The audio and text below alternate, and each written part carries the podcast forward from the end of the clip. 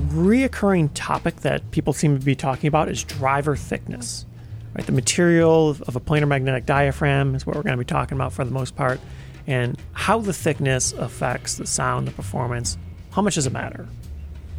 So for a while, there's been a bit of a race to the bottom, so to say, to try to make the diaphragm as thin as possible because everyone thinks, well, surely that makes a better headphone. The thinner, the better. I want this thing to be one atom thick. Now let's just Hmm. say that we should state that we kind of stayed out of that race. We have we have really thin material, and we didn't we don't specify what that is. But there were others racing on that one. Okay. Yeah, we were kind of out, of, but there was a race. but in general, there were a Agreed. handful of companies that yeah, nano. The word nano Yeah. started Mm. popping up in front of uh, thicknesses. Yes, It was- nanometer. for a while, it was good yeah. marketing, I Yeah, suppose, right? right. It I guess helped nobody push. really does that anymore. No. It kind of stopped. Yeah. Well, the reality of it is it was irrelevant to the end user. It was basically how does it sound, right? Hmm. And that's a silly thing, right? When this was happening, you look at what people were saying about the sound between these different products, and of course, inevitably there was a handful of people that owned various generations before this thickness war started and after. And you really didn't see a whole lot of people saying, wow, I couldn't imagine something could improve so much. This is vastly superior in every way. You didn't see a whole lot of that. In general, people are just like, "Hmm, it's a good headphone, but Yeah. it's not like some crazy radical change. And the reason for that is because other factors are involved. It's not just about thickness. If it was that simple, we'd all just go thin and call it a day until we were down to an atom thick, right? Which Hmm. now I guess that's the new thing now. People are doing atom thick coatings and Yeah, you that's know, common. That's actually very, carbon very this common. And yeah, you know, which I mean, it's, it's, again, it's well, it's that is true. part of it. I mean, it's not just the physical driver material; it's also the trace and whatnot, thickness Yeah. and everything. So yeah, there's a Well, lot involved. The trouble is, we live in a world where things can be very, very difficult to do at times. So, unfortunately, if things are very, very difficult to do, usually you run into a lot of variants, a lot of issues. Um, and this usually presents itself as comparatively worse quality than you would get for something that's easy. And now I think this requires clarification, so I'll expand on that. oh no, Hmm. There's a bit of discussion here. All right, calm down. Hmm. is this lions and tigers and bears? Yes. you have two sides of the equation here, right? You have the thinnest diaphragm that you could physically manufacture, and that's light. So you think, okay, it's easier for it to start, stop, move. It's easier for it to closely mimic the input waveform. So your Low music, mass. right? It moves faster, so it plays your music closer to how it's supposed to. Supposedly, Theoretically. Hmm. allegedly, right? And on the other side, you have a really, really heavy driver, thick, sturdy. It has no issues appreciably with the diaphragm moving non-linearly. Like it doesn't doesn't wrinkle or roll or flex or crinkle. It doesn't have any of these issues. When it's told to move, the whole thing moves. The whole thing evenly. moves perfectly because it's a dump truck, Like a right? sheet of steel. One inch thick of steel plate, right? It's there's they no used issue. to do that actually. Yeah, steel drivers. Yeah, and headphones. We're Did they? talking like yeah, like 1923. one inch man. thick steel plate. Not one No, inch not thick, one inch. but That thin, had to be thin brutal. steel. But yeah, Get out. yeah. I didn't even know that. Well, I could see why you don't see any of those anywhere. No, that would be. So expanding on this idea here. Yeah. You got you these two you drop the sides. thing and the cone just rips right out. no, you just take them off. They're just a s- little thin steel disc. And just- Oh boy. Oh, jeez. I got So you it. have your one atom thick That's- driver. also right? a flat, a flat, a flat driver. Oh Jesus. yeah. Uh, I, I, I got to see a picture of that. We got to pull up a picture. I, I think have we never. ha- s- I think we no. no, I've never. s- Oh, I know what you mean. Oh, you mean the old carbon style um, Yeah, like drivers phones that used did to put in too. phone Yeah. in phone sets. Yeah. I didn't even know. I'm not sure if those are steel, but maybe there, there was a thin plate of Yeah. something and it was flat. Very No, rigid. Oh, That's metalized something. Yeah. It was kind of like a darker bluish color. I might have been anodized. I don't remember. But anyway, we'll look that up. We'll figure it out. We'll put it in the notes. But yeah, the old the old carbon receiver. Mm. Yeah, but things I- was I mean, uh, in we phone had a- set, ear Jerry sets, had 'em. telephones, old telephones. Yeah, headphones that had a plate. yeah. They're really old. No, I got a set that's like that. It might be like that too. We'll have to look. Yeah. we'll have to look. Add some Anyway, B-roll of them. anyway, what- Beautiful. What, were you going to say? Anyways, so you have two sides of the equation, right? You have your one atom thick driver, amazingly thin, about as light as mass as possible. The other side, you got your inch thick steel plate, dump truck, super rigid, no real issues other than accelerating this huge mass. Both sides present challenges. The super, super lightweight, thin one, very, very fragile. Very difficult to deal with, mount, tension, difficult to get Hmm. a trace pattern on it. And now the trace pattern has actually comparatively huge mass uh, which presents other challenges because now you have this huge mass of trace, which is where the force is actually being parted. That's kind of like gluing That's a what's wire pushing to and pulling. nothing. Right, it's gluing a wire to it's incredibly taking- thin film. Think of taking a piece of tissue paper, like a toilet paper, and then putting a wire on it and gluing it and saying, "Okay, drive." it." Somehow that's you're- kinda how you're early running into planers were. yeah, you're running into some real delicacy issues there. Well, all They the used to do forces that. are on this trace. And so you're moving this incredibly thin membrane from just this wire glued on it. Hmm. So obviously, in between it, it's going to wrinkle, distort, flex. It's going to have all kinds of issues, right? It lacks rigidity. Hmm. And now your one-inch steel steel plate trace is meaningless compared to that. Hmm. No issues at all. You move that wire, the whole thing's moving as comparatively dead perfect. Yeah, it can't twist or, Right. or torque or anything. So you see the issues on both sides. Now, one would imagine somewhere in the middle is where you want to be. Mm. Obviously, both are a little ridiculous. They both don't really work practically. The Quite atom extreme, thick, yes. you look at it and it's going to pop a hole through it. And the steel plate, well, that's ridiculous, right? It's way, way, way too heavy. It'll be terrible.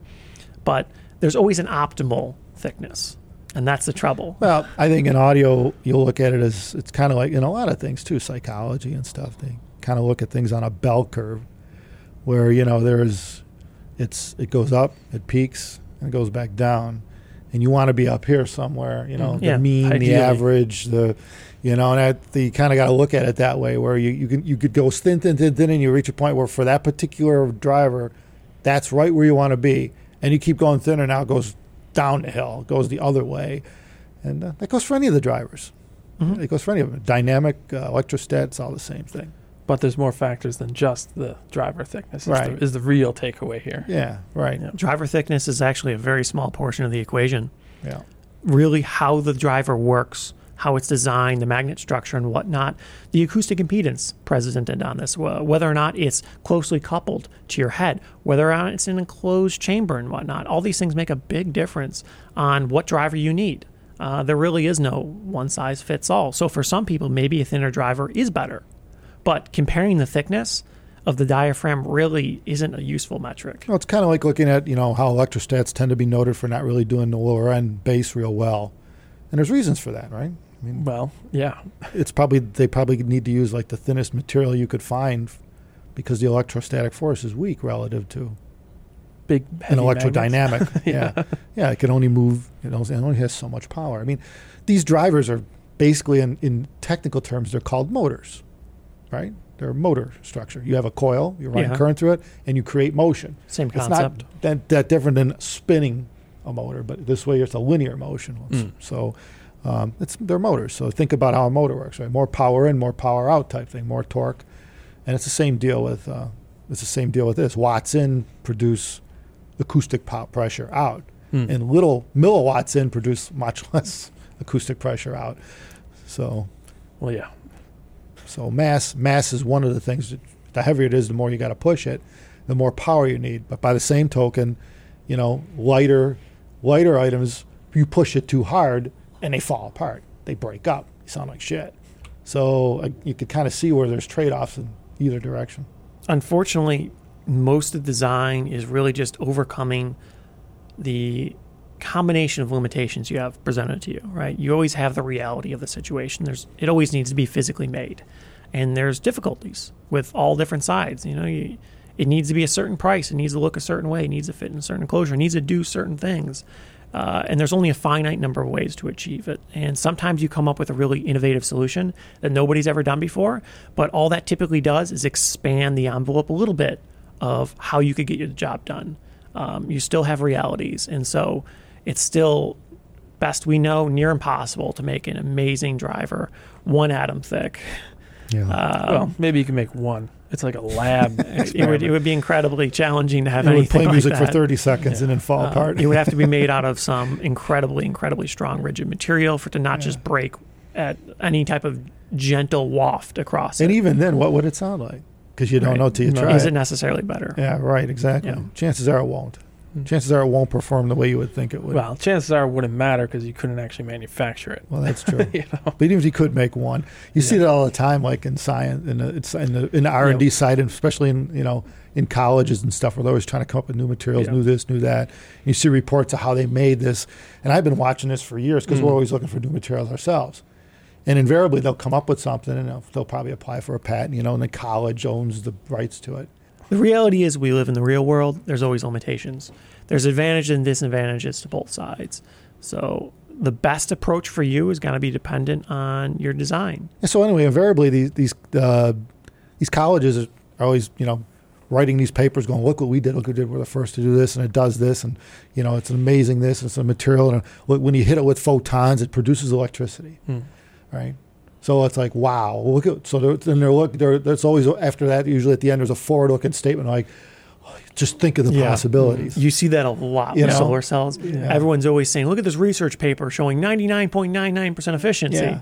and, And it- everyone it never expects in happens, six though. months we're going to see this amazing. Yeah, break. it never Doesn't happens happen. because to make that a commercial reality is the hardest part. Right. It's that leap of thing that I talked about where you got a crystal ball. Okay, you see where you want to be, right? Mm-hmm.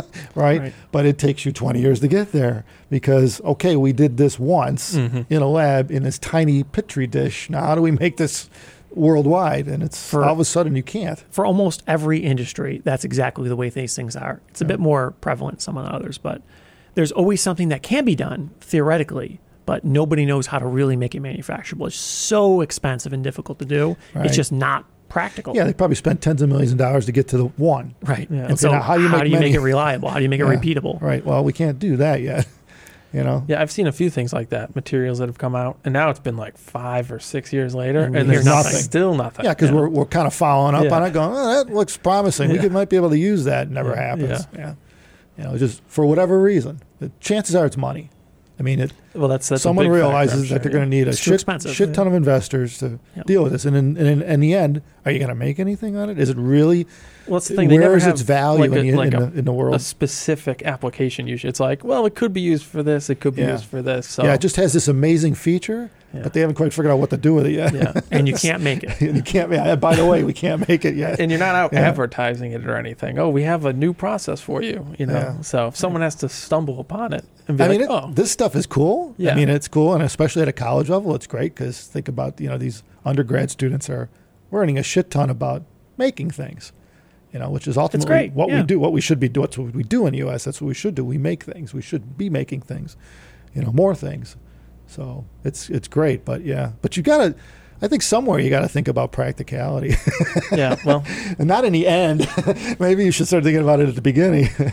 but then Uh, again, you that never would really stifle, know, though, right? That would stifle it. Stifles yeah. innovation. Yeah, right. well, as Elon said, it's like the design is easy, the manufacturing is hard. Yeah, there's no question. yeah. And for some reason, consumers are so out of touch with that. They don't understand. yeah, it is more often than not much much easier to design something than it is to actually make it well, I think that's the making problem. it is hard Right, I think that's the problem. I think most consumers don't make things. right You know, they they they are consumers. They buy things that are already made for them, and uh, that that's an answer to a lot of people that I see and a lot of bitches I see on forums and so on with all the industries. You know, I'm like, well, did you ever tr- did you ever try making this before?